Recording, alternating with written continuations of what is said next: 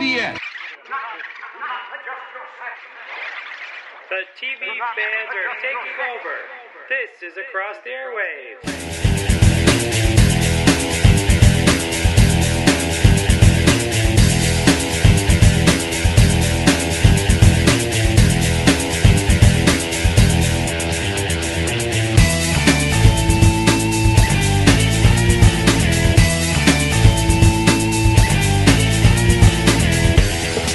Hi, everyone, welcome to another episode of Across the Airwaves, the podcast dedicated to giving weekly TV show episode reviews, along with news and opinions on the entertainment industry. I'm Dan Schmidt, your host, and with me is a guy who, in the words of Magic Johnson, lights up the sky like a firework on the 4th of July. My co host. Hey everybody, it's Nico and welcome to Across the Airwaves. On this week's episode, we're going to continue with keeping you up to date on the sci-fi summer as Dan and I review Warehouse 13, Falling Skies, and Continuum. Then as expected, we're going to wrap this episode up with our Airwaves rundown section featuring Dan and my thoughts on Defiance, Woo's thoughts on the series finale of the Goodwin games, and my thoughts on Under the Dome. But there will not be a burn notice section this week due to the 4th of July holiday. But before we get into all the stuff that we are covering today, we've got everyone's favorite section, News with Nico, with plenty of TV news for you guys to get excited about.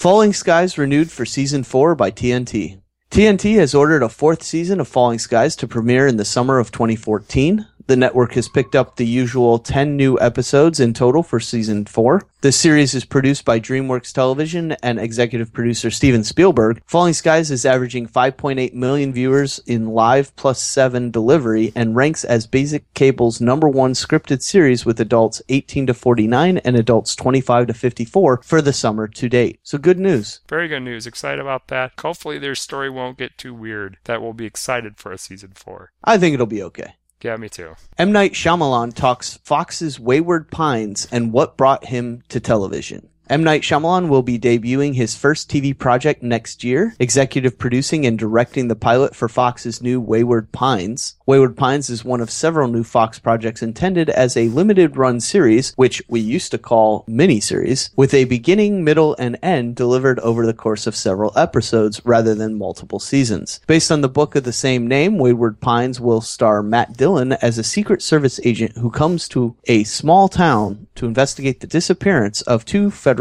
agents. IGN interviewed Shyamalan, and the entire interview can be read at the link in the ACC feed. Gotta would expect a twist to occur throughout this TV series. Well, since it's based on a book, he's going to have to follow that more than his own screenwriting. And that's a good thing Yes. because the last couple things he's done have not been as great as some of the early stuff. And I'm even leery of this show, so yikes. Sherlock is going to Comic Con. BBC's cult hit show is hopping across the pond to San Diego later this month. If Irene Adler is to be believed, Brainy is the new sexy, which is why BBC's Sherlock is going to San Diego Comic Con for the first time ever. Nice. The cult hit series will be hosting a panel at the fan convention in two weeks. Steven Moffat, co-creator and executive producer and writer, Mark Gatiss, co-creator, executive producer and writer, and Sue Virtue, a producer, will all be in attendance at the panel. Stars Benedict Cumberbatch and Martin Freeman are reportedly sitting this one out due to their respective big screen commitments, but there will be surprises in store. Naturally, fans will have many questions for the panelists, not the least of which being how Sherlock survived his rooftop plummet at the end of last season. No doubt Moffat, Gatiss, and Virtue will be offering some hints on what's to come in the highly anticipated third season. that's awesome that Steven Moffat is going to Comic Con. Mulder joins X-Files at Comic-Con. Awesome. Mulder is coming to Comic Con. Confirmed. David Duchovny has officially joined the X Files 20th anniversary reunion panel at the annual San Diego based fan weekend, according to SDCC blog. The commemorative event, which takes place Thursday, July 18th, will also feature Gillian Anderson and the series creator Chris Carter, among others, as we mentioned last week. Very nice, very nice. I bet you wish you could make it to that one, Nico. Yeah, unfortunately, Thursday is not one of the days I'll be able to attend because I still have to work. Bummer. Veronica Mars movie hits Comic Con 2013. This is exciting. Veronica Mars is leaving Neptune and heading to San Diego. Creator Rob Thomas, Kristen Bell, and the cast of the beloved WB series are officially set to appear at San Diego Comic Con 2013 to promote the much buzzed about Kickstarter film. In an email to Kickstarter backers, the film's associate producer Ivan confirmed that Veronica Mars will have not one, but two events going down on Friday, July 19th both of which feature exclusive footage from the film, which is currently filming in Los Angeles. We'd love to be there longer and meet more of you, but we'll be shooting late the night before, Ivan explains, and as soon as we're done, we'll turn around and come back to LA for our final day of production. Set to appear on the official Comic Con panel are Thomas, Bell, Enrico Colantoni, Ryan Hansen, Jason Dohring, Tina Majorino, Krysten Ritter, Chris Lowell, Percy Daggs III, and Francis Capra. Most of the cast, aside from Bell, as the email notes, she just gave birth a few months ago. You heard about that, right? Anyway, we need to make her get some rest. All those people will be doing a signing at the Warner Brothers booth after the panel. So really cool stuff. Yeah, I, I'm looking at the, the cast name you listed. I recognize all of them from the show. Krysten Ritter, who did she play? That's a name I don't recognize. Uh, do you remember the the bee in Apartment Twenty Three? Yes. She was the dark haired star of that show. Okay. I don't remember what she played on this show either. I, I recognized her name immediately, but I couldn't pick her out. And I'm wondering if she was in the, one of the later seasons, you know, in the college year.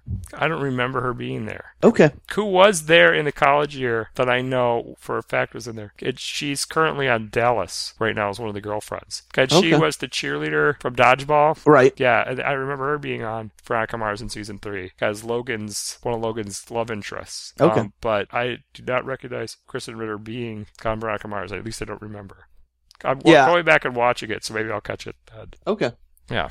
Grayson Earth 1 Episode 1 released to drum up support for series. This is interesting. Grayson Earth 1 Season 1 is a non-profit six-episode season dedicated to exploring the origin story of the DC character known as Nightwing, but with a twist. The twist being that Richard Grayson has never had the good fortune of being adopted as a child by Bruce Wayne, thus never becoming the boy wonder. Instead, we have a Richard Grayson that had to fend for himself on the unforgiving streets of Gotham and even worse, the streets of Blüdhaven. A character that has to overcome years of dog eat dog mentality to become a selfless and kind individual to ultimately fulfill his destiny and become a hero.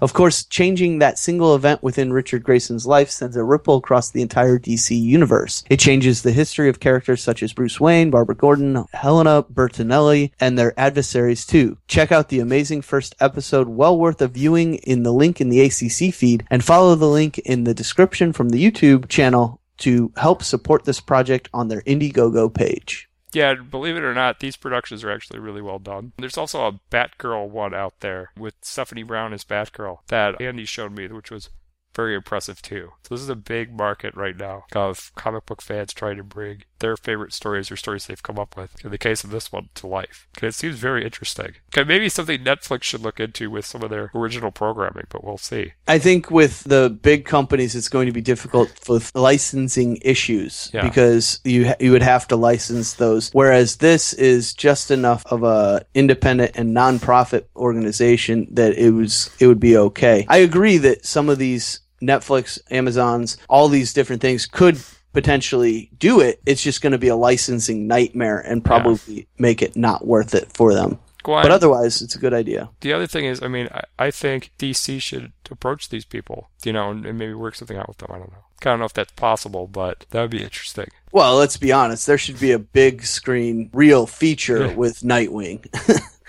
Which is uh, a headache to try to figure out the logistics of how all that would work. Yeah. And how you'd get there. But yes, I agree with you. And that's the news with Nico for this week. All right, and with that, we're going to get into discussing an episode of Warehouse 13 that's moving the overarching story forward. So that's a great thing. Can also brought in an actor that we really enjoyed as the big bad. That's great. And he may shape up to be one of the best big bads Warehouse has had. So let's talk about the Warehouse 13 episode, All the Time in the World.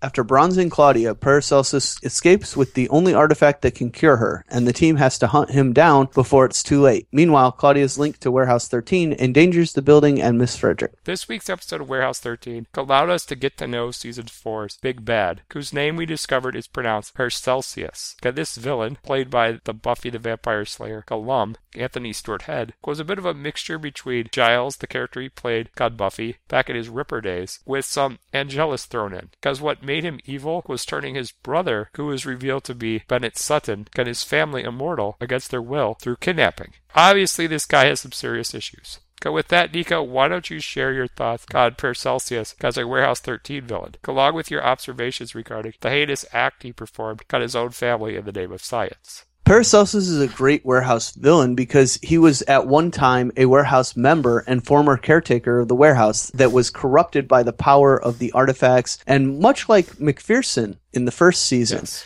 Was corrupted by the warehouse and went from being a good guy to a villain. The thing that made Paracelsus a great supervillain was that he was a brilliant scientist, and thus rather than only testing his immortality brew on his brother Sutton, he had to account for all the variables and kidnap Sutton's family and tested the brew on all of them to know that it would work on different ages and sexes. Plus, Anthony Stewart Head is amazing, and he doesn't disappoint here, as he is brilliant as the warehouse caretaker turned mad scientist, Paracelsus. It was really, really Yes. great acting and really well done, and that's why he's going to be one of the best villains of the series. Yeah, and there's more of him to come next week, so that's great stuff to look forward to. And great pickup for Warehouse getting Anthony Stewart Head. Something that's going to get people really excited and really get people fired up about the show. And at the same time, in my opinion, Bennett Sutton, Charlotte, and Nick being forced to become immortal went a long way in resolving my annoyance towards the Nick character that I had last week.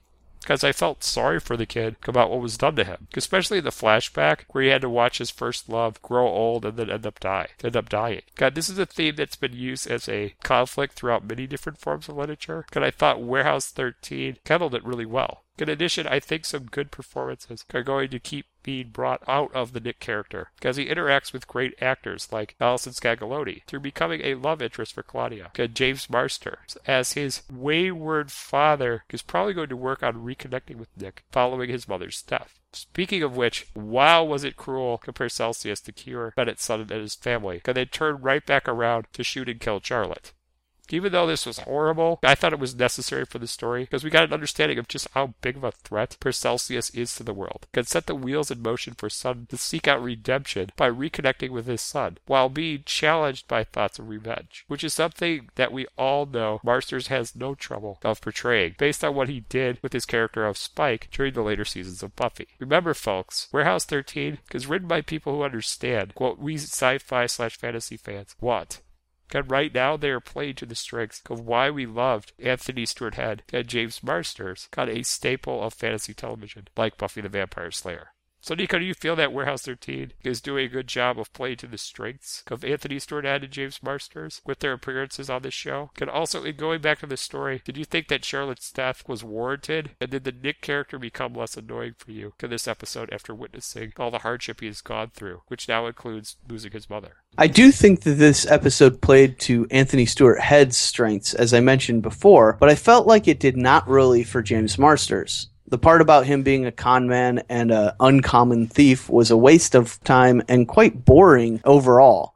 I felt it could have been better used to reintroduce us to the interesting character we first met in the mid-season premiere, but I felt like this con artist or this con man he was trying to be was just a waste of time and actually slightly boring. I thought he was much better in the mid-season premiere. Yeah. And again, it might have been they pulled back on his character a little bit to play up and introduce Paracelsus' character. Yep. As for Charlotte's death, I think it will work better going forward, but I think it felt rushed and was so predictable that I did not really get anything out of it in the moment. But as I s- just said, I think her death will pay dividends in the season finale this upcoming week and will make for a better story going forward than if she had survived. So yeah, I thought that was a good move overall. I think it just felt really rushed. And also, you knew she was going to die. Yeah. It wasn't going to be Marster's character, and it wasn't going to be Nick because he still needs to have his love story or whatever for the reason for the whole becoming mortal again. So she's Right. the only one left, and you knew one of them had to die as soon as they became mortal. That's just the way stories like this go. So uh, predictable and rush doesn't make for a good combination. Right. And and the other thing is uh, you had to show, I guess, what Paracelsus was capable of and how far he was willing to go to Yeah. accomplish what he wanted. Great, great point, Dan, because you did need to show that, and and this was the perfect way of doing it because he just essentially killed his sister-in-law Right. for no good reason other than to punish his brother. Likewise, much as we predicted last week, the Nick character was better in this week's episode because he was no longer that farce of a character he was last week and could actually be a character, a real character. Not a character pretending to be another character. I'm not sure if it's that the character is better now, the surrounding cast has ha- he has to work with is better now, or if it could be a combination of the two, probably. But whatever it is, the character does seem less annoying and teen angsty this week. Yes, they must have watched Angel season four to know how to fix that. Anyway, a large development that I thought came out of Charlotte's death, as well as what we've just said, was how it helped Pete convince Myka to finally go through with her cancer treatment so he won't regret all the years that he doesn't have without her. And I thought that this dedication by Pete to help Myka fight her cancer will be what brings them together and the romance that we've been wanting. Although I think my theories about Myka wanting to use an artifact or some sort of magic to cure herself is off the table. There is a possibility that Paracelsus may try to tempt her with his immortality formula, but I think Pete and Myka are going to defeat the challenge of cancer in a realistic way, just like any of us would. And I'm thinking that we are probably going to start off season five, maybe like three months into her treatment, and the majority of the season is going to be about the warehouse family trying to stand strong in the face of cancer, trying to claim one of their own. As probably some other mystical threat takes place. Also, if next week is the finale, which I'm pretty sure it is, I'm going to say expect the one-on-one scene that Nico wanted to see between Myka and Abigail, where I think Abigail's background as a psychiatrist is going to help Myka with telling the rest of the warehouse team her prognosis. Again, I know this episode revealed Abigail as the keeper, but even though her position was kept secret by the regents, I think her background as a psychiatrist still remains intact, along with her conflict of failing to save a patient. And that leads me to a two part question for you, Nico. First, do you think Pete being there for Myka every step of the way in her cancer treatment will bring them together in a romance? Okay, what do you think about my predictions for that story's continuation? And second, what do you think of the revelation that Abigail is the keeper of the warehouse's history? Do you think this negates her backstory, or are you with me on the thought that it's still going to remain intact? Dan, the theory that Pete and Myka will go through the cancer treatments together and he will be there every step of the way with her is the theory that I put forth last week. So I absolutely think that is what brings them together in the end. But I think what will really do it is that the treatments will not work right away and she will appear to be going downhill fast in this week's episode. And that is where they will be tempted to use an artifact, like you mentioned, but ultimately they will not. I think that we will go into hiatus with the cliffhanger about Myka and her condition. I think they will actually wrap up the Paracelsus story arc this season, but we'll get into that in a moment when we discuss that. As for the revelation about Abigail and her true purpose in the warehouse, no, I do not think that it invalidates her previous backstory because I think everything she told the warehouse team up to this point was true. She just left out the part about being the warehouse's secret keeper her life and everything she told them was from her life as her cover, which is in this case was her life and chosen profession. Yes, she was the secret keeper, but ultimately to keep her secret from the world, she had to live her life as a normal person, and her life was also her cover. So yeah, Dan, her backstory is still intact, and I think everything's going to remain that way. Okay, yeah, I agree with you. And um, about the stuff with Myka, and I don't know if this is true or not. And I, I, don't, I don't know if we want to confirm it on the podcast because it might be spoilerish. I'm hearing a rumor that Joanne Kelly, who plays Myka, is going to be off the show after next week's episode. There was the same rumor going forward the last time when we thought something happened to Myka. Okay, so that could be bogus. It most likely is bogus. I don't know any inside information, so I can't confirm or deny it. So, Okay. yeah. Well, if we see something, we'll let you guys know. I mean, after the finale airs. But I, I don't think that's going to be the case. That would be silly, especially with them only having what? Because it's six episodes next season, just to wrap Yeah. it up. Okay. Yep. So I don't know why she wouldn't finish. So anyway, I guess my theory was completely off on them maybe using an artifact to cure Myka. But I was onto something with Mrs. Frederic being connected to this immortality plotline. Because some really weird stuff started with her as the central nervous system of the warehouse starts unraveling due to there now being three caretakers now, I guess, in existence or active, which is Mrs. Frederic, Claudia, and Paracelsus, who was revealed to be the caretaker of Warehouse 9. On that note, I foreseen this season of Warehouse 13 maybe ending with Mrs. Frederic having to sacrifice herself in order to keep Claudia, God, the future caretaker, alive so she can defeat Paracelsus somehow. Although I don't know if this theory holds up completely, because I think if Mrs. Frederic dies, Warehouse 13 dies, leading to Claudia opening up Warehouse 14, which I think is something that cannot happen until the final episode, probably the final moments of the final episode.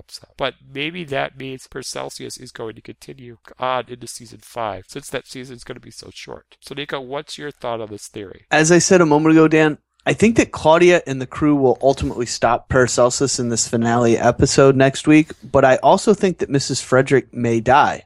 But I'm not sure if that means that Claudia will become caretaker of Warehouse 14 and that we'll be what season 5 is all about and the change to Warehouse 14. I tend to agree that that seems more like a series finale sort of thing, but also could see them using it to intensify the final season. Not sure what way they will go, but they could just as easily heal Mrs. Frederic when they defeat Paracelsus and he is no longer fighting her for control of Warehouse 13. Essentially, I guess we'll just have to wait and see next week because we really just don't know. I could see it going either way. Warehouse 13 has this tendency to kill characters, and then they don't really kill them. Exactly. Because the only person who's remained dead is Leena. Mm-hmm. And that's because her character was kind of useless. So, God, besides that, everyone else has come back somehow. So we'll see. Agreed. And I think that sums it up for Warehouse. I think because this felt like a part one of a two part episode, that We'll have a lot more to discuss next week. Maybe we'll have for sure things instead of us playing this guessing game at this point. So uh, here's to a good finale. And I'm definitely looking forward to it. I think it's going to be a good watch because really the early parts of this half season have been kind of slow, but they've picked up here. Kind of excited about the show again, and it's thanks to some great actor choices. So with that, let's move on to discussing Falling Skies with an episode that had a really intense title. Be silent and come out.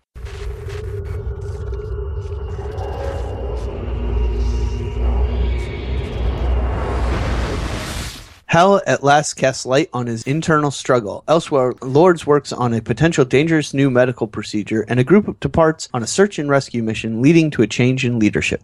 With today's episode of Falling Skies, I want to say I really liked how saving Hal from the mind controlling bug inside of him was a family affair, meaning that it included all of the Mason family and Maggie to save Hal. And I really liked it how Ben was the one that ended the conflict because it completely absolved the distrust that occurred between the two brothers during last season. So Nico, I mean, what did you think of the Mason family uniting to save, you know, their brother in the case of Tom, his son? It, I liked it, but also in a sense, I thought it was a little bit too Mason centric. Okay. And I think th- I think that was my issue with this entire episode, as we'll discuss in a couple points later. But I do think that it might have been a little bit Mason centric, and somebody else might have been it good to see them come in. But the way they did resolve it, it needed to be the Mason clan. So Yeah. in that sense, it was it was perfect for this situation. I almost think though that the issues between Ben and Hal had been fully resolved during the break between Okay. seasons. So this just probably showed more of that than actually was the thing that really showed that there was no distrust between them anymore. I think that was kind of resolved off screen in the break. Now, do you think it would have been better off if Maggie or the brothers just decided to send Maggie in there by herself to resolve it? Because really, the conflict was between her and Hal. I mean, that's how it's been since the season started. So I don't know if that would have made more sense just to go with her to do it.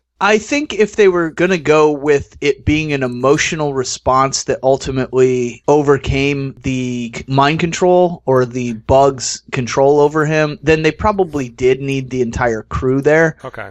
So the I don't think it would have been better just to have Maggie go in, Okay. but I was almost thinking it could have been done a different way where they like stunned him, Okay. like a stun grenade or something. And so somebody else, they stormed it, took him into custody, and then like force cured him like they did.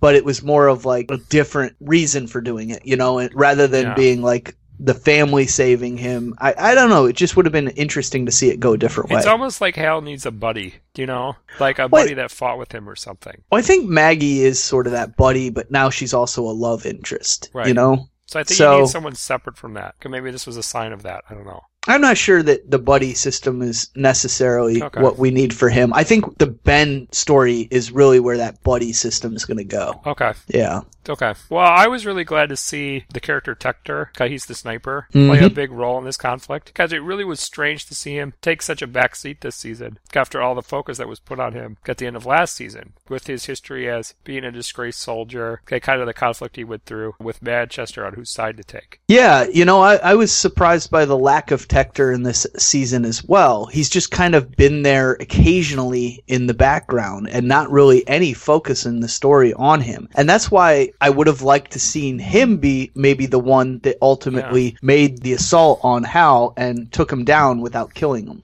Right, and that's what and that's what I'm saying. I don't know if we need like a best friend for Hal, but I think we need a fellow soldier that he has a connection with. And maybe Tector could have been that more so. I could see Anthony really being that role because he's been there since the beginning. Well, Anthony got the Tector treatment last season, and Yeah. then this season as well. You know, he just kind of disappeared in season two, and then just occasionally shows up now in season three. Much like Tector in this season kind of disappeared and just r- randomly shows up. So I do Yeah. think they're they're kind of dropping the ball. And once again, what I'm saying about it being too Mason centric. Yeah. Well, and Anthony, I thought was going to have a big part this season with getting out the mole. Yeah, How that started out. So I don't. Yeah. they've just kind of forgotten about that sort of story arc and left it in the background. Yeah. Well, for an outside character, I mean, that's they are doing a good job with. I mean, that has to be Pope, and really, he kind of felt like to me. And we'll get into that when we get to that section. Kind of Fiennes' character, as I really thought he took a step forward with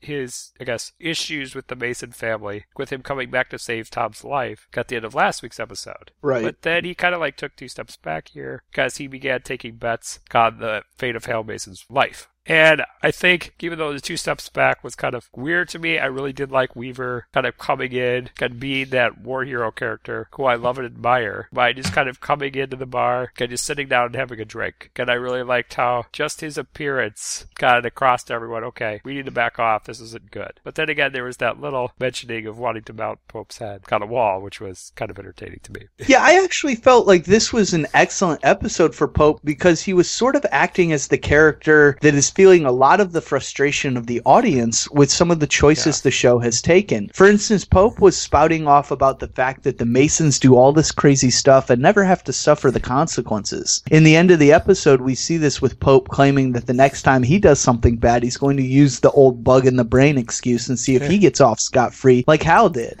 Of course, we don't want to see Hal or Ben or Tom spend Right. time in jail or be executed, but they need to do a better job of writing these situations so they don't need to just let them off the hook. They need to do something where it progresses the story and doesn't just like, oh, we're done with that. I think the Pope character is acting like the audience's surrogate in this Okay. situation, and I really like that because it is bringing up some of those issues that we've been discussing over the last few weeks So Pope is the writers. uh, essentially pope is the writers in at least in this episode the writers sort of saying to the audience hey we know we're making some bold choices here and there's some things that aren't working we know that and we're going to come around to them and fix them later in the show so just know that we're aware of these things Yeah, and that's a really good observation there, Nico. Sometimes I get so into the characters, I get so sucked into the world, I forget of thinking of, you know, outside the fourth wall. Yeah. What those writers are thinking and what their capabilities are to cover those things. So that's that's a really great way to look at that, and it makes it a little bit more acceptable to me. So it's not like Pope's kind of went off his character's direction. He's just kind of commenting on what's going on. yeah And that's something that Joss Whedon did a lot with Spike on Buffy yes where he would comment on how things were often wrong. And I think you need those characters. And I guess that's a great use of Pope right there. But I do think with the Masons going off on their own and this whole situation with Alexis and and I think we might see some of those consequences come out. yeah i think you're right Yeah, and even though they were able to stop evil Hal from killing his fathers, the Masons had to face another dilemma of using the rebel Skitter's parasite to flush out the one Karen put inside of him. And doing this had the risk of Hal losing his life. On that note, I thought the conversation Tom had with Peralta about loving someone giving others the chance to hurt you, and that there are some fates worse than death, perfectly explained why Tom went with the risk of performing the procedures. But this still didn't keep the process of watching the surgery from keeping me on the edge of my seat, especially when the scene beforehand was performed in a way where we really weren't sure if Karen's parasite was inside of Hal. In other words, there were a couple of moments where I thought they were going to kill Hal, based on, you know, what we were seeing before with Pope saying that there were no consequences occurring to the Masons, and some of the issues where Ben was kind of taking the forefront as, you know, the, the soldier hero in the story. It was kind of doing a lot of the things that Hal was doing in earlier seasons.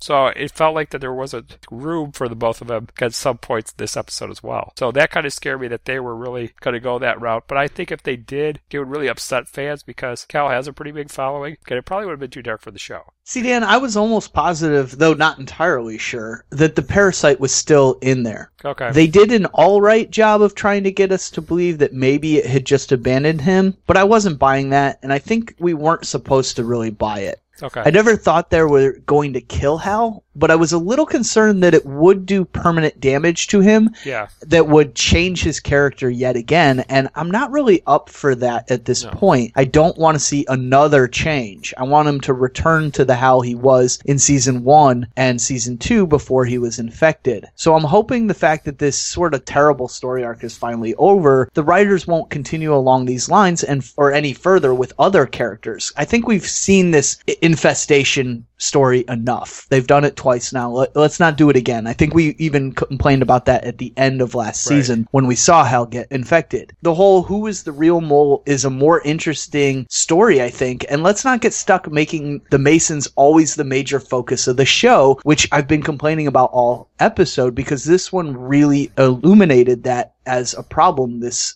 at least for me this season. So let some of the other characters get in on the action and I think next week we're going to actually get to see some of that because the Masons have gone off on their own. Yeah, we're going to follow them and in their story, but when we go back to Charleston, it's going to be completely devoid of them. So I think that's going to be good, and we're going to see a lot more Pope Weaver. We're going to see Peralta and see what she can do. You know, we'll And see maybe if it'll she's bring Tector and Anthony more to the forefront. Right. I'm hoping that Anthony becomes the focus of next week's Charleston and we get that mole sort of investigation coming to the forefront because we're getting late in the season. We only got a couple more episodes to go and it's about time that they start hitting on that. Otherwise it's going to feel really, really rushed at the end when they finally do Yeah. reveal who it is. And I would try to make the Masons the B plot in the next two episodes, maybe.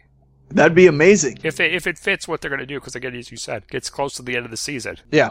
And so hopefully that'll get worked out. You know, I, I think the whole thing with Hal in this episode is I'm a fan of the character. And I was really nervous they're going to do something outside the box. Because some of this alien baby business, because some of this is outside of where I ever thought the show was going to go. Right. So this was at a point where they were kind of on the fence, like, oh man, are we going to jump the shark here? And it got close, got a little dangerous, but I don't think it has. Because I think they're aware of the situation, as for what we saw with Pope and getting Okay. the Masons out of town. Right. God, really, I've got to end this discussion by saying, thank God the plotline with Evil Hal is over. Right. Again, we don't like these character changes, and I didn't like it when it happened in the finale. So I'm just glad it's done. But I have to give the writers credit for resolving it pretty well. Yeah. It wasn't over the top ridiculous. God, it wasn't. It didn't feel like they took a giant eraser to the story, which is, I guess, a good thing. And really, to me, something feels right about the Mason boys getting out of town. And, and Nico, you made a very good point about that it'll bring other characters to the forefront. Yes, that's a very great thing, and that's good. But I also feel like it's going to bring back the sense of adventure and survival from the first two seasons, or like that kind of idea of a journey, because there are a lot of fans out there that are missing that this season. That that season one and two feel of survival and really having no place to go within this alien world.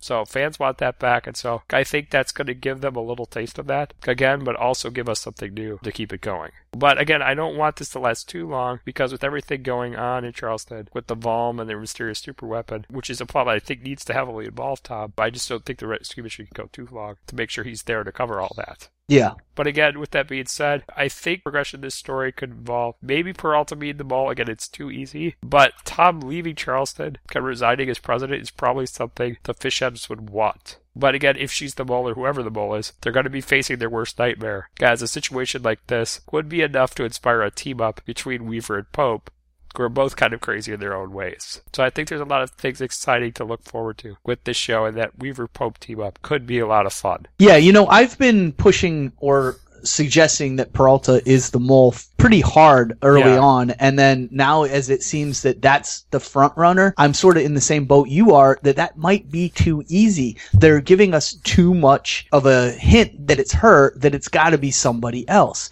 It's it's just got to be right. So I'm a little concerned that they're leading us down that path too easily. And actually, Yeah. at the end of this episode, when she was taking the oath of office, I thought it was going to zoom into the Yeah. eye and we were going to see it swimming around her pupil or around the iris. And I, I was like, oh, see, I told you. And then it didn't happen. And I was like, oh, maybe not.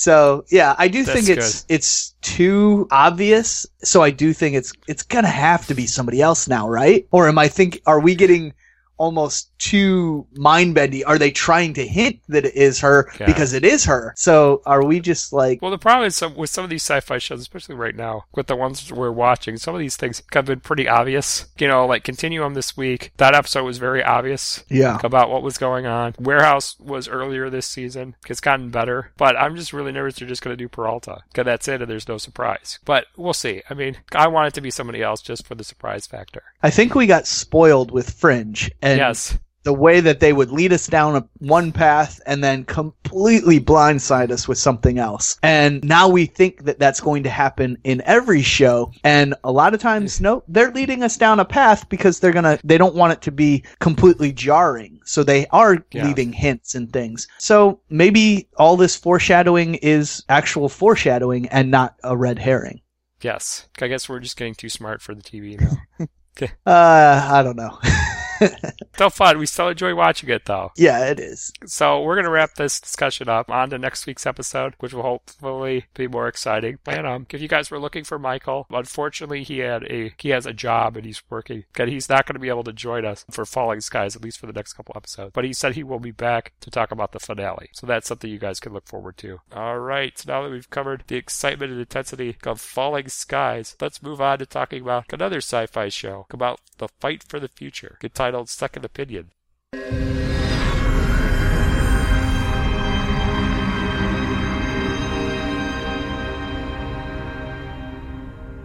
The day of Sam's birthday causes Kira emotional stress and trouble when Inspector Dillon is relieved of duty and a new regime threatens Kira's cover identity. Meanwhile, Alec accepts Kellogg's partnership offer and meets Jason. And after everything Kira has been through, with being warped back to 2013, losing her family, and watching her partner warped back to 1975, die of old age, we had an inkling she was going to crack emotionally. And this episode addressed the conflict brilliantly through Kira's longing to be reunited with her son, initiating a snowball effect of events, like Inspector Dillon being relieved of duty, that really got us inside of Kira's head, and delivered a great performance from Rachel Nichols. Nico, did you feel the snowball effect of the conflicts that really weighed upon the emotional stress Kara was experiencing with it being her son's birthday? Made for a great character study episode?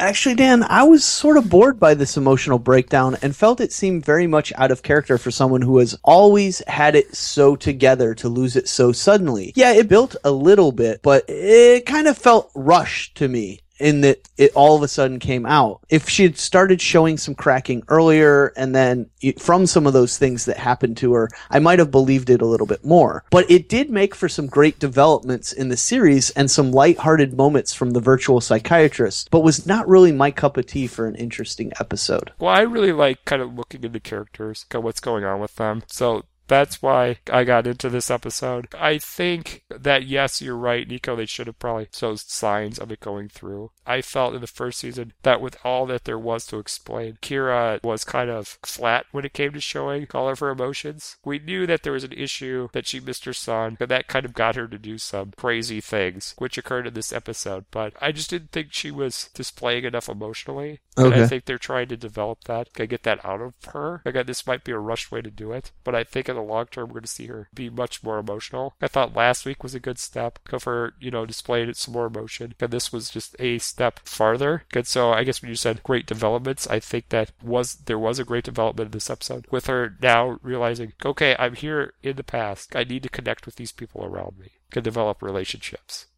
And I Yeah. think from there, that's going to develop a lot more character development out of Carlos and maybe Betty. But Betty is a spy guarding the mole, so I don't know how much that's going to happen. Right. But I think we'll get a little bit more about Carlos. We may get to see his family, his life now, because Kara wants into it and wants to learn about it. And maybe if Dillon comes back, maybe we'll get some Dillon, and maybe we'll get some kind of the new person that's taken over. Right. So that's what I was excited about. That's what I wanted to see was, you know, the more character interaction. Because I guess it got me more excited for it than really this episode being all that interesting. Yeah, and like I said, and you just summed up, it, it is going to move forward in that direction, and it's going to allow for those character interactions in the future. So, in that sense, it definitely was good.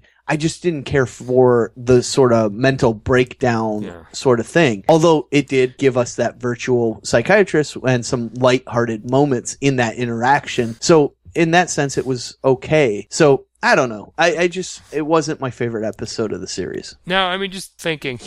If you got warped back in time, and you know you knew you could never see your family again, and you lost them, and and you're in this whole strange new world. I mean, would that get to you eventually? Yeah, Okay, Absolutely. But I think you to have this breakdown, you need to see stepping stones Yes. in the in the deconstruction of her psyche. yeah, It can't just be all of a sudden. Now, that's not to say that it, it couldn't happen and just be a psychotic break, which is essentially, I guess, what they're saying she had. yeah. But I just think it makes for a better character study and the ability to have that character study episode, like what you said you loved about this, if you set it up in the weeks coming yeah. you know and so that's why i thought it was not as good as it could have been I, I felt I feel like this show has so much groundwork to cover, gets so many questions, gets so much to establish, which they've done a great job of doing that. Some of the stuff with developing Kira was kind of left on the cutting room floor until now. And so because of that, I feel like that's why this was rushed. That's why they did take the time to have this break happen slower, because there were bigger fish to fry of establishing this world and explaining all the time travel stuff, which can get really complicated, can make you go cross-eyed on occasion. yeah agreed Yeah, and in my opinion, with all the turmoil and paranoia that was going on at the precinct, I mean, I thought that that was enough to weigh on her. Again, I think episode progression would have been a huge thing. But I did like how this episode kind of took it a step forward or made it even more complicated. Got a like a mind blowing Fringe or cutting edge sci fi like fashion. As Kira flipping out, got Agent Gardiner, who the of would probably tick off anybody who knew him as Krycek on the X Files, activated her onboard psychiatrist, who threatened to erase Kira's memories pending on a psych evaluation. And to make matters worse, the AI psychiatrist did not realize it was sent back to 2013, making Kira come across as crazy to the psychiatrist when she began talking about time travel and everything that's happened to her throughout the course of the show. So, Nico, what do you think about Kira's suit having an onboard psychiatrist? Because this is an example of one of those mind blowing concepts that we love, which puts Continuum in the place of being that next great sci fi show to follow up Fringe and its precursors. dan as i said i liked some of the lighthearted moments of the onboard psychiatrist. And i guess the threat of erasing her memories gave some emotional weight to the interactions and the necessity of her to resolve her issues. But the mental instability that brought upon this onboard shrink's activation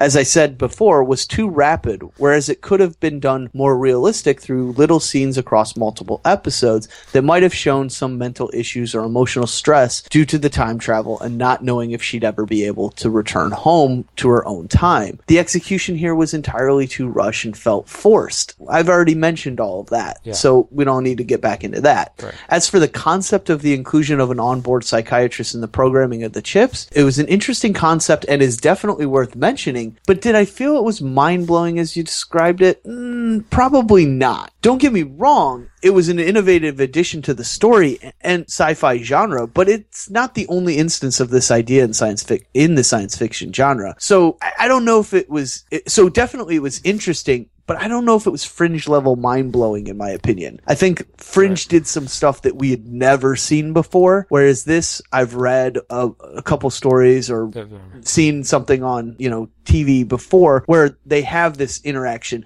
I'm thinking like this is very much like a Sam and uh, oh, what was the oh, I'm blanking on Quantum Leap. It was Sam and what was his onboard guy? Oh my gosh. Yeah. Well, anyway, you Yeah, know what I'm you're talking about. I felt like it was that sort of thing. Or, or you know? Baltar in the, the six. Yes. Of Battlestar Galactica. Yeah, and while this one was a it was much like the Quantum Leap, where it was a Ziggy. Yes. Thank you. I could There you go. couldn't let it go. Okay, it was much like Ziggy in the sense that it was technology, and she was the only one who could see him. It acted as her guide eh, through this episode, and in that sense, I liked it, but it wasn't anything that was brand new, something we hadn't Okay. seen before. So I, I don't know. Uh, Like it definitely was awesome, but I just don't know if it was that mind blowing Yeah. fringe level stuff that we loved. Well, I, th- I thought it was uh, that they tried to put a little something extra into it, go a little more imagination into the episode, because they really could have just done the cop drama, kind of been done with it. Yeah, what I think is mind blowing about this series is more the entire premise, the original premise. The time travel stuff. The time travel cop back to this time. Well, we've seen that in other times, it's always going from our time back into the past. Or Yes. going into the future and having to, you know, or coming from the future, but they're only fighting, you know, not really integrating into our time. So in that sense, this story is, or this series is mind blowing in, in itself. So I don't know if this individual episode and this feature let raise the level of the show. Okay. Rather, just the whole show itself is something new and mind bending. Yeah. I mean, I can, I can go with that. I, and I didn't want to say this was this episode was landmark changing television. I Mhm. just thought it was a you know a creative idea. Yep. Um, I Okay. just feel like these writers kind of have the potential to get there. Okay. And, you know, with the psychiatrist, I did think it was great casting to have Alessandro Juliani from Smallville, got Battlestar Galactica, play the AI psychiatrist. Because he's very good at playing a character who kind of sits on that fence of being a protagonist, get an antagonist. But, you know, ultimately in the end, he ended on the protagonist side. Because he helped Kira move past the longing for her son to start forming connections with the people around her in 2013. And if you think about it, this episode, even though it felt rushed, it did have Kira display the widest array of emotions we've really seen from her throughout the entire series. Guys, she's normally very reserved, as Nico said, driven.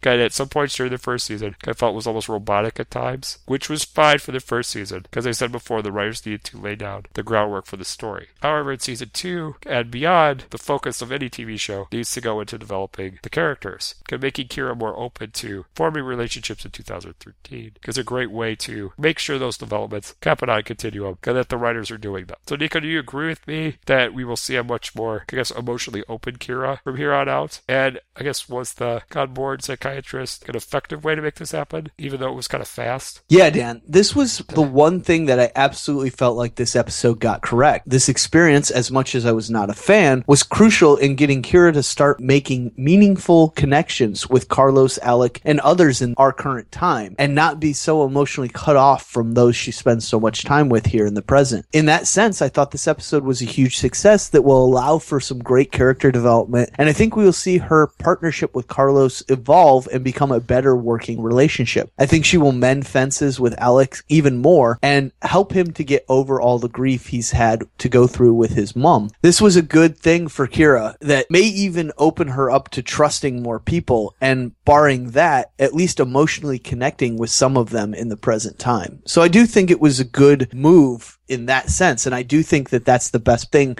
to come out of this episode. Now, do you think the goal of season two is Kira getting close enough to Carlos that she feels like she can tell him the truth of how she's from the future, got her whole conflict? I don't know if that's the goal, but I do think it's a possibility. Okay. I do think it's something that could happen because of situational stuff, but I don't think it's like the goal of the season to Okay. make that happen. I think that it might happen and probably will need to happen to progress the story beyond just this season. I think it's almost a disservice to his character that he hasn't started to catch on, and that the Krycek character, I don't remember what his name is in this, Agent Garner. Agent that's Garner, it. yep. Yeah, that Garner character is is catching on, and Carlos is completely in the dark. I think that's a disservice to the Carlos character. So I do think it is a necessity going forward, but I don't think it's the ultimate goal. Well, also, I think she did save Carlos's life several times. Yeah, So I think he's. I do think he's suspicious, but he doesn't want to exploit her, at least at this point. Now, I can Okay. see, you know, Kira telling Carlos the truth, and him not reacting very well to it at first, and then eventually being able to accept it. And that would be like a, you know, finale thing for this season. So Okay. I can see that there. I think Carlos knows something's off about her. I don't think his brain is going as far to say she's from the future because she has a super suit. But I, I do think he knows, you know, she's not entirely being honest. And I think the same thing goes for Inspector Dillon. But she's effective and she's doing their job. Going to save their lives on several occasions. So I think that's why they've accepted it. okay. And as for, you know, Kira's connections she's got in the past, I've got a few questions about them for you, Nico. And, you know, let me start first with asking, you know, what is Kellogg up to with making Alec his partner? Is he trying to make a fast buck here, or is he intending to do something more malicious? As he really kind of seemed jealous over Kira and Alec's partnership, as we saw him kind of watching in the distance as Alec was interacting with Kira in his new setup that was given to him by Kellogg. And on the flip side, I'm kind of curious about Alec accepting Kellogg's offer. Because at first I thought it was because he was tempted by the money and power the girls. But then after seeing him run off to save Kira at a moment's notice, I'm wondering if he just made the business deal with Kellogg to access the equipment it needed in helping Jason reverse engineer a time machine. Although I think Alec is only helping Jason with his plans to figure out how he's connected to his father and what may be his disappearance. So, I mean, Nico, what's kind of your thoughts on some of that stuff? Yeah. As for Kellogg making the offer to Alec, he's trying to make money for sure. He's going Yeah. to try and I also think he's trying to shape the future in a better way. And by being partnered with Alec and allowing Alec to do all the innovative things he did, but maybe Kellogg being there to also direct how it's released or things like that, he can change the future. Remember, he was a part of the Liber8 movement. So he has a lot of those theories and those ideas in his head and he believes in those things enough so that he was essentially a terrorist in the future. So I do believe he is trying to change the future, but going about it from one of his strengths by manipulating or not necessarily manipulating but shaping how the ultimately Sadler Tech works. And by setting it up and becoming the money behind Sadler Tech he can sort of shape the future in that way. So I think that's the reason he got into the partnership. I don't think he's worried about Kira and Alec's partnership. I think he just is worried that Kira might screw everything up for him. And Okay. that's why he kind of is keeping an eye on it. That's the only thing I think. I don't think he's jealous of it. Now, why did Alec accept Kellogg's offer? It was definitely to have all the tech you know, Yeah. and have access to the money he needed to do to do the things that he wants to. And yes, there's money, power, girls, all of that's going to come from that. But his ultimate motivation is to continue the work that his father left him and start doing the work that ultimately leads to the suit, the chips, you know, that sort of stuff. And so I do think, and keeping his network up and running and also keeping Kira safe and her mission going.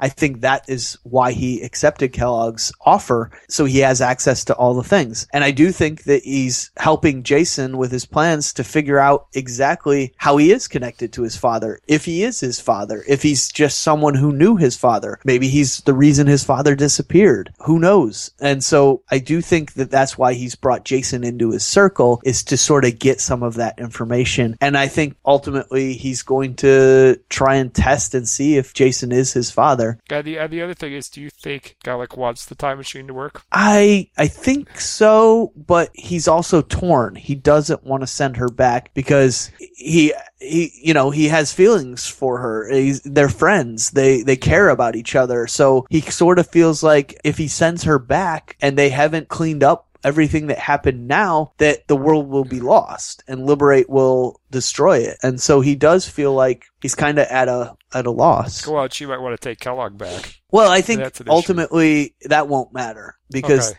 They've already got the money and everything all tied up into the company Okay. or he would he would have the money he needed in the company. So I think that doesn't matter. Okay. Yeah. Well, finally, with this episode's heavy focus on Kira, I guess doing a, showing a decent character study because it could have been done better. I'm hoping that maybe we'll get episodes that will put maybe Carlos, Alec, Kellogg, maybe even antagonists like Agent Gardiner and Travis get the center of the story. Better yet, maybe even the writers could try doing something like those famous Doctor Who episodes where a one-off character looks in on the story from the outside. Nico, do you think this is a possibility for a continuum? Because something you might like to see in the future? Dan, I like the idea of possibly having a one-off character that joins in for an episode and gives us an outsider's opinion or viewpoint on the characters, but I don't know if this is the season to do that. I agree. I think I think that might be later season three or four sort of arc. Likewise, not sure there is time or likelihood that we will get a Carlos Kellogg or Garner centric episode, just because while they are important to the story, I think Kira and Alec are much more centric to the story. And to have an episode that is not focused on them would be a mistake, in my opinion. yeah.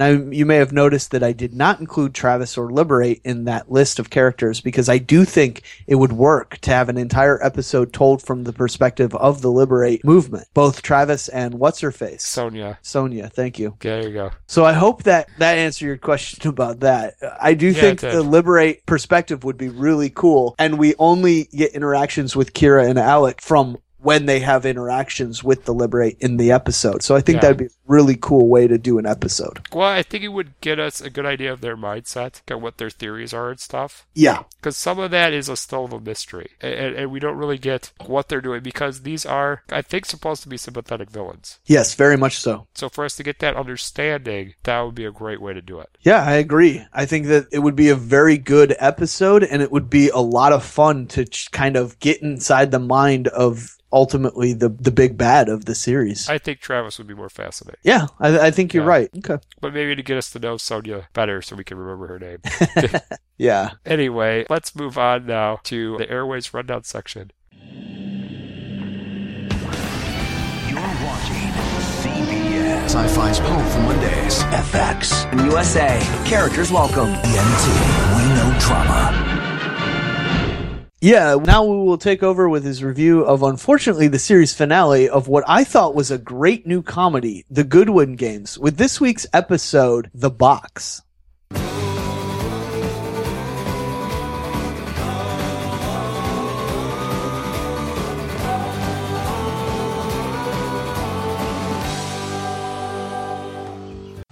This week's episode is the final episode of the Goodwin Games entitled The Box. It's episode 7, also directed by How I Met Your Mother performer Neil Patrick Harris.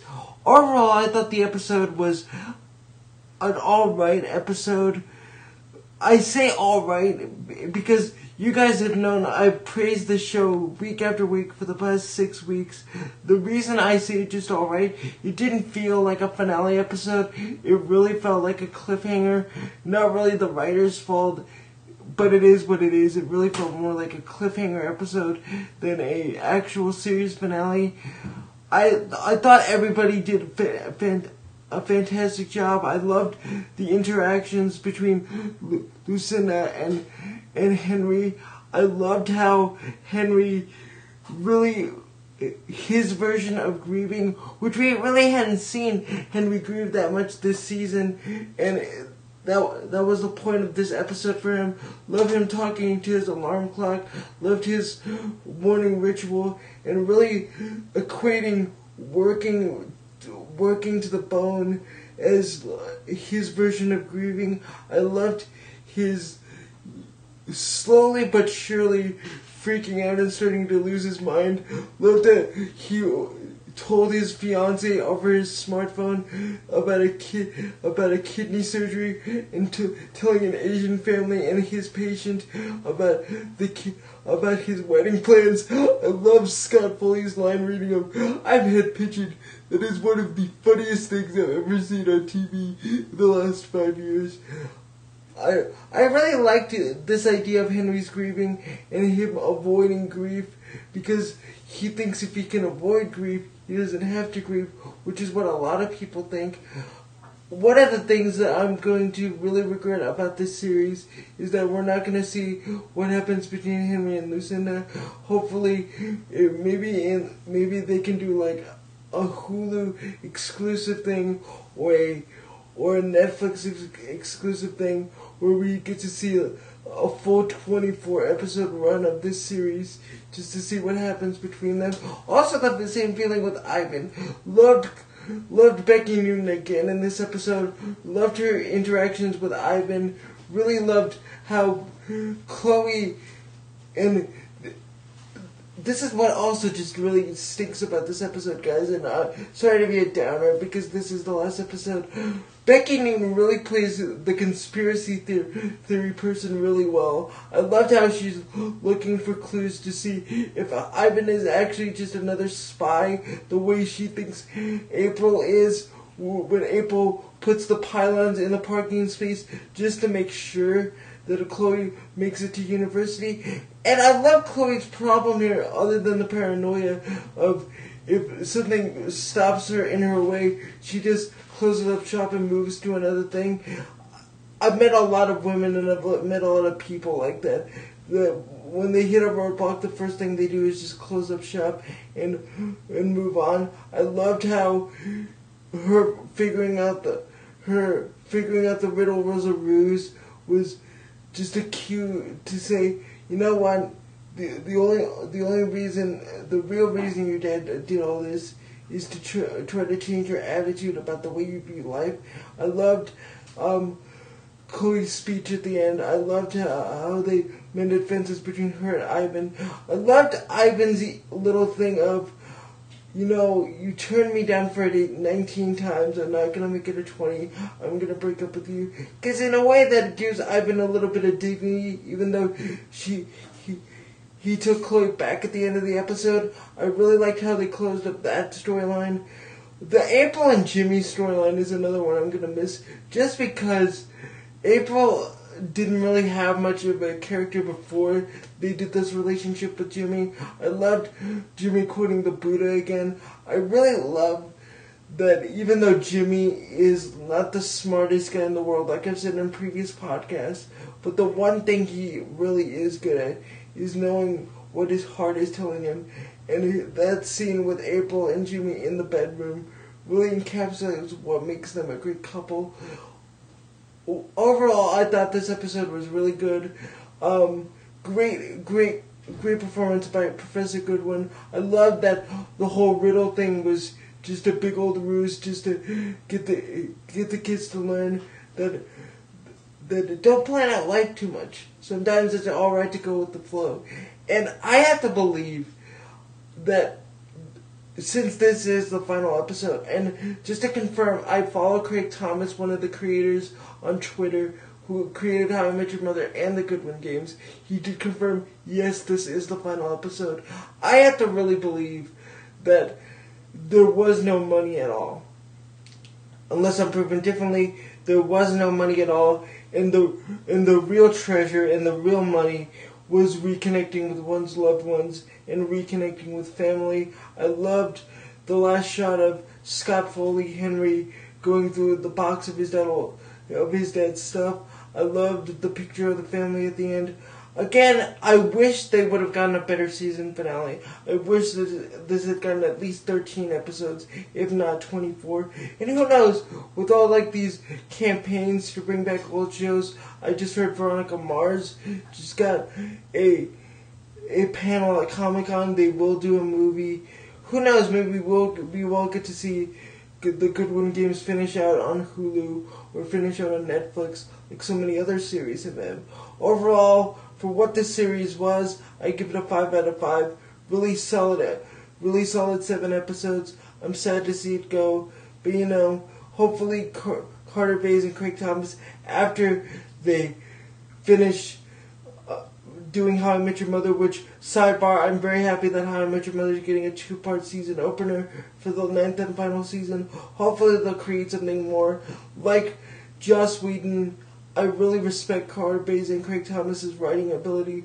They write a lot of great characters with a lot of heart to them, but still making it funny, and but still making the audience compelled to see every episode week in and week out. Again, love this episode. Talk to you later, guys. Bye. Thanks, Woo. Now let's move on to Defiance with this week's penultimate episode, Past is Prologue.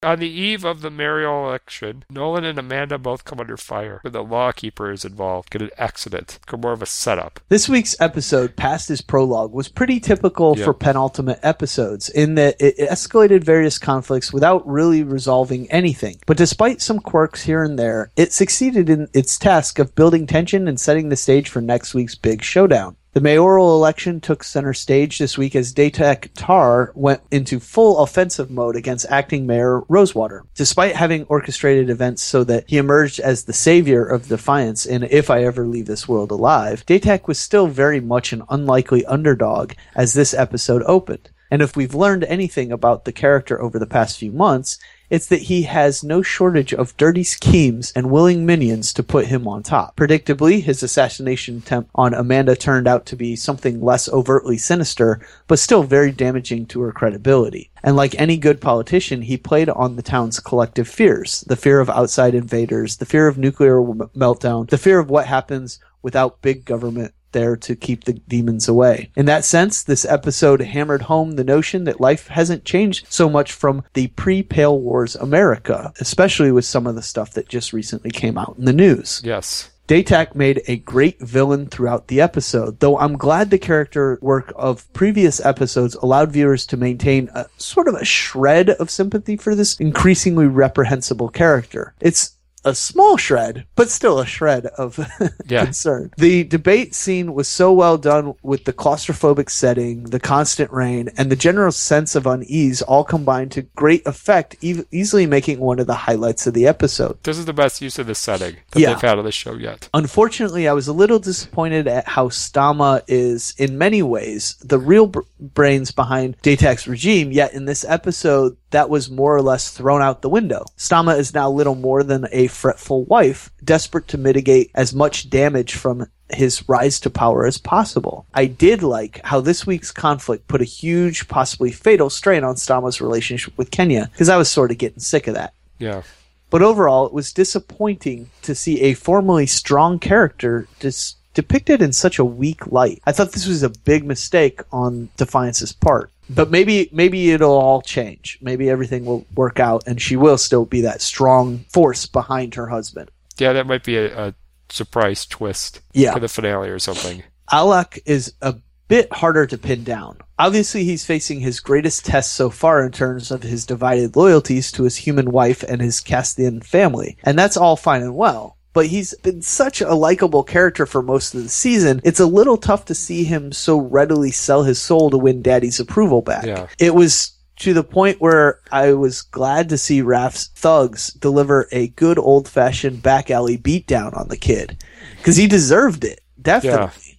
Hopefully he can man up and find a bit of redemption next week. I do hope we can see him stand up against his father, or at least stand up for what he knows is right and be his own man. That would be a great move for this character going into next season. Yeah. On that note, Rafe further cemented his reputation as the resident badass of Defiance, and I'm sure much to your delight, Dan. Despite all the setbacks the core cast suffered this week, at least Rafe and Nolan were able to exact some physical vengeance on the Tar family. Yes. I'm looking forward to what role Rafe will play in the finale, as he seems to be the only man left with the resources and knowledge to put a dent in Datak's plans. So that could be very interesting. Yeah. Running parallel to these struggles was this more subtle conflict as Doc Yewll experimented with her newly won artifact. We never knew quite what she was trying to accomplish with her experiments or how much reluctance she was feeling about abusing the artifact. Yewll has become very much the X factor in the push towards the finale. That said, I do wish the final scenes gave us a better idea of what exactly happened to Irisa following her surgery. The entire final Yeah. sequence fell a little bit flat for me. Rynn's sudden return was a bit out of the blue and quite jarring. And once again, the choice of music left something to be desired. A sweet, subdued cover of Cyndi Lauper's Time After Time might have been better suited if it was Nolan or Tommy who tracked down Irisa, but not her mortal enemy. It was kind of weird and unrelated. Well, and, and for a penultimate episode, you don't end with that soft, calm music. Yeah, At agreed. No, not how to do a cliffhanger. I guess that's merely a minor annoyance I have with this show, and it wouldn't be Defiance without an oddball choice of music to ring out to the episode. fixed. Absolutely. I think next season it will be. This penultimate episode, though, ultimately did exactly what it set out to do set up the finale with a lot of excitement and put enough unanswered questions out there to ensure we all tune in next week to find out exactly which ones are answered and what major cliffhangers are raised in the finale to get us to come back next year. I guess we'll see. So, Dan, what were your thoughts on this episode? I like to see Datak as a villain. I think that's great stuff. So I was glad to see him come out and, you know, really cause some trouble in this. The problem with this show is they go back and forth on stuff. You know, it, it's never, I don't, I don't I want to use the word like maybe wishy washy in the sense that, like, Stahma, for example, you know, we go for several weeks where she because the brains behind the operation. You know, she's the most dangerous one. And then this episode didn't do that. And the same with Alec. I thought we crossed all this bridge with him standing against his father being his own man by going ahead with the wedding consigning with Rafe. Exactly. That didn't make any sense. Why did he change? And you're right, Rafe needed to go there, kick his butt, saying, Dude, you went back on what you said. We had a deal. What the heck, man? You know, but still with that development, it was poor writing to go back on a bridge you already crossed. So that that just was frustrating. They need to stay consistent. If they're gonna make Stahma the brains, make her the brains all the way through. Don't you know have it switch. It just it, that was an issue. God, if if it could get fixed next week if she's just letting Datak, you know, run wild so she could come at the very end and just surprise us all with something that comes out of nowhere. But I don't know if that's going to happen. So that's an issue there. And as for the Doc Yewll stuff, I'm hoping next week we'll explain that a little bit more. We know she's after, I guess, these pieces, and one's like inside of Irisa. But why? Why is what are they trying to open? What's down there? Why are we after these parts? That needs Yeah. to explain be explained very quickly. And as for Rynn, I'm going to theorize that her return is the Earth government let her out. I think everyone that's been arrested has not been arrested. Yeah. They're just free to turn right back around to cause trouble in uh, Defiance. So th- that's interesting as well. Yeah. And I think the Earth Gov eventually is going to become your big bad. Oh, absolutely. I, I totally agree with that. And I think what's going to happen is Datak is going to function a lot like J.R. Ewing on Dallas, the old Dallas, where he's an adversary, but when crap hits the fan, he sides with all the protagonist characters and goes against the other people. So the Earth Gov, I think what may happen is they're going to screw Datak over. But I don't think Stahma is going to get screwed over in the process. I think Stahma is going to weasel her way out of it, and that's going to be the twist. But I don't know. Or she may be the one that realizes something is fishy and turns Datak against the Earth Gov or Earth Republic so that Yeah. he ultimately goes back on his dealings with them so that they don't end up making the deal with them. Yes, and the other thing that's frustrating me is this music stuff. God, Ugh. and it's uh, just ugh. And this episode was actually written by the producers on this show and the producers, the producers on Smallville, Todd Slavkin and Darren Swimmer, who Smallville did a very nice job at the end of their episodes with music choices. Yeah, very so much so. What is going on here? Why are they doing I don't get it. It just it makes no sense. They they know better than that. So that's just really just frustrating. I'm hoping you know Sci-Fi Channel steps in and says this is ridiculous because a crucial part of an episode, the most crucial part's the ending, and it needs to be set up in a way that you're excited to come back next week. Not what the heck was that? Yeah. And I thought Defiance, the ending of this episode, was what the heck was that? Yeah, I don't know if the it- music. They could have just tweaked it and it would have been better. Yeah, I don't know if the network's going to step in. I think it'll probably just be a decision at the producer level for next. Somebody next better do season. something. Yeah.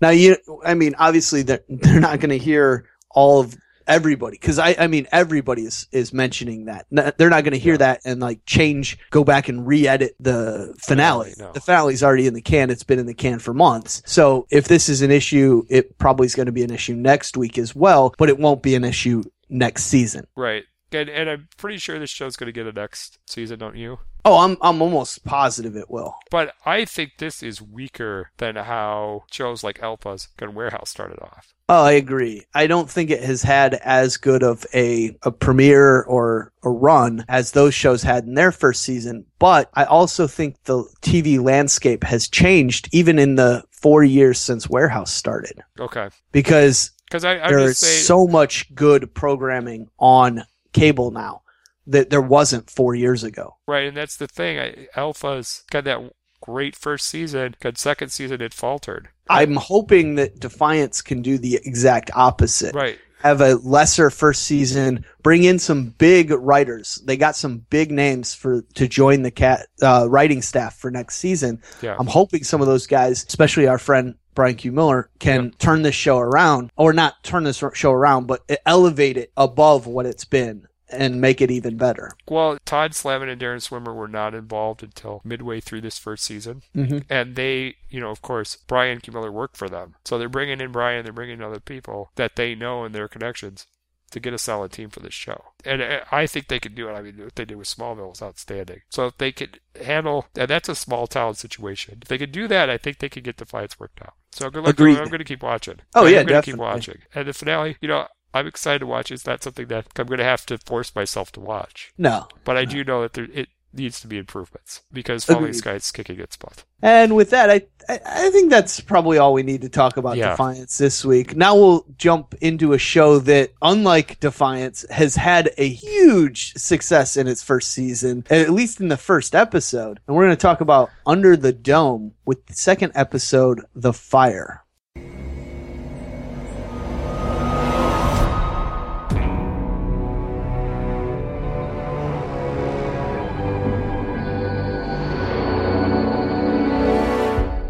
As the reality of their situation settles in, the town people's tempers start to fray. Meanwhile, Big Jim sends Reverend Coggins to remove the evidence from Duke's house, and Junior stalks Barbie. In this week's episode, The Fire, we followed the Dome denizens during day two of the crisis, learning a few more things about the Dome itself, but not much more about the townsfolk, which is what I really want to dig into more at this point. The accidental house fire that occurred during the second half of the episode was a good way of highlighting how, going forward, simple dangers are now more amplified due to the isolation and lack of resources. But I'd still like to know a bit more about the people I'm watching. Everything character wise at this point is mostly surface level, with everyone pretty much just acting out in panic mode and very little room to go into their backstories any further. Lost solved this, and I'll try not to keep bringing up Lost too much, with really well crafted flashbacks. And although character flashbacks have been done to death on Lost esque shows since then, I still feel they can be used effectively by new shows and really feel like some of these characters would benefit from them. The character who stands out the most at this point is Big Jim, who's always fascinating to watch since he is, in a sense, both the light of Chester's Mill and its mean twisted soul.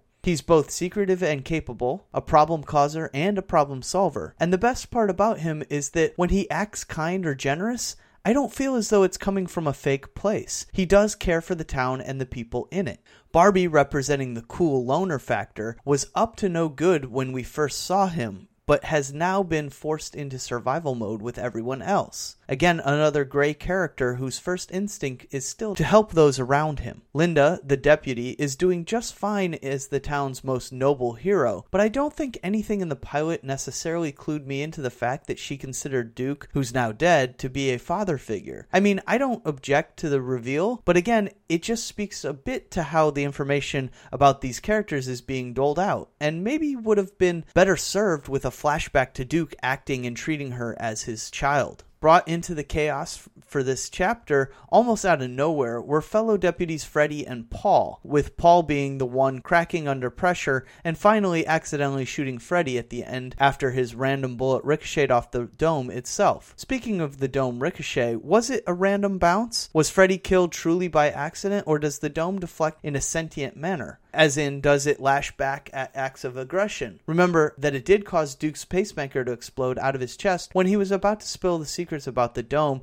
and its origins. Does that mean the dome is sentient, or is someone controlling it? Am I thinking too much about this and thinking of this like fringe too much again? Oh, and that's the other thing the townsfolk learned this week that they are, in fact, trapped inside a dome. As well as the fact that the soldiers and hazmat guys outside have no clue what they're dealing with. Also, thanks to the McAlister kid, we know that the dome acts as a sieve for whatever reason.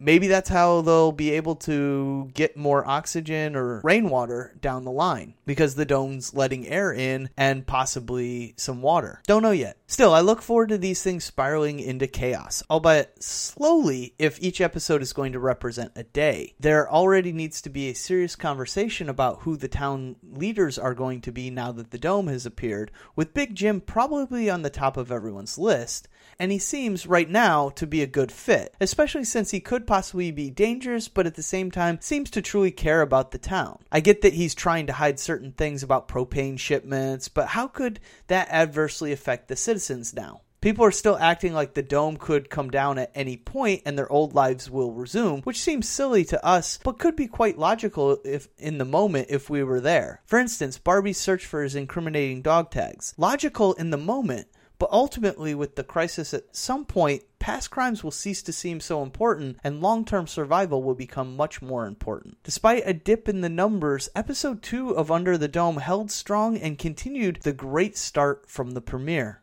I can't wait to continue this series each week and look forward to reviewing it next week. All right, the numbers went down a little bit, like I said, but still, this was a great second episode of Under the Dome and it is definitely top of my viewing list for the summer. All All right. right. with that, I think it's about time we jump into the closing. What do you say, Dan? Yeah, let's do the closing on this little shorter episode we had this week. And Nico, why don't you take it away with what we're going to be doing next week? I think everyone kind of has an idea already. Yeah. On next week's episode, the TV schedule continues with what will be most of our summer schedule as we'll continue our coverage of Falling Skies, Continuum, and the Warehouse 13 with the season finale. We'll also round things out with another Airwaves rundown section featuring our brief thoughts on the season finale of Defiance, Under the Dome, and the final season of Burn Notice, and maybe even more. But for even more reviews and information on all our favorite shows, check out the blogs available on our website at acrosstheairwaves.com. Right. And also, we're going to be gearing up not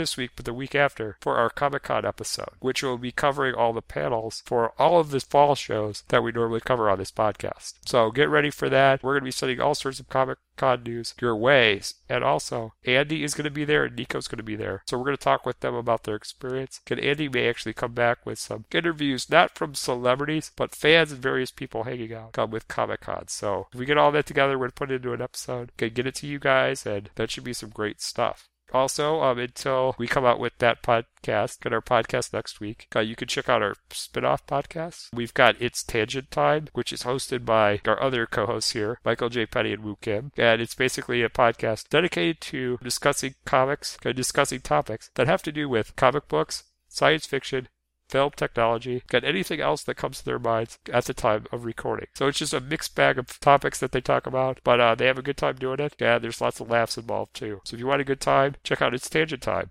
Also, we have the Across the Airwaves DC Nation podcast, which basically covers all of the content that DC Comics delivers to its fans, including Brian Q. Miller's Smallville Season 11 comic books, the new 52 comics that are coming out, movies, and all of DC's animated content that's coming out, which will soon include Beware the Batman once that premieres on Cartoon Network. And also, we've got ATA Longbow Hunters, the Arrow podcast, which basically covers episodes of the hit CW TV series in greater detail. And that podcast is on hiatus right now because Arrow is obviously off over the summer until it premieres in September with season two.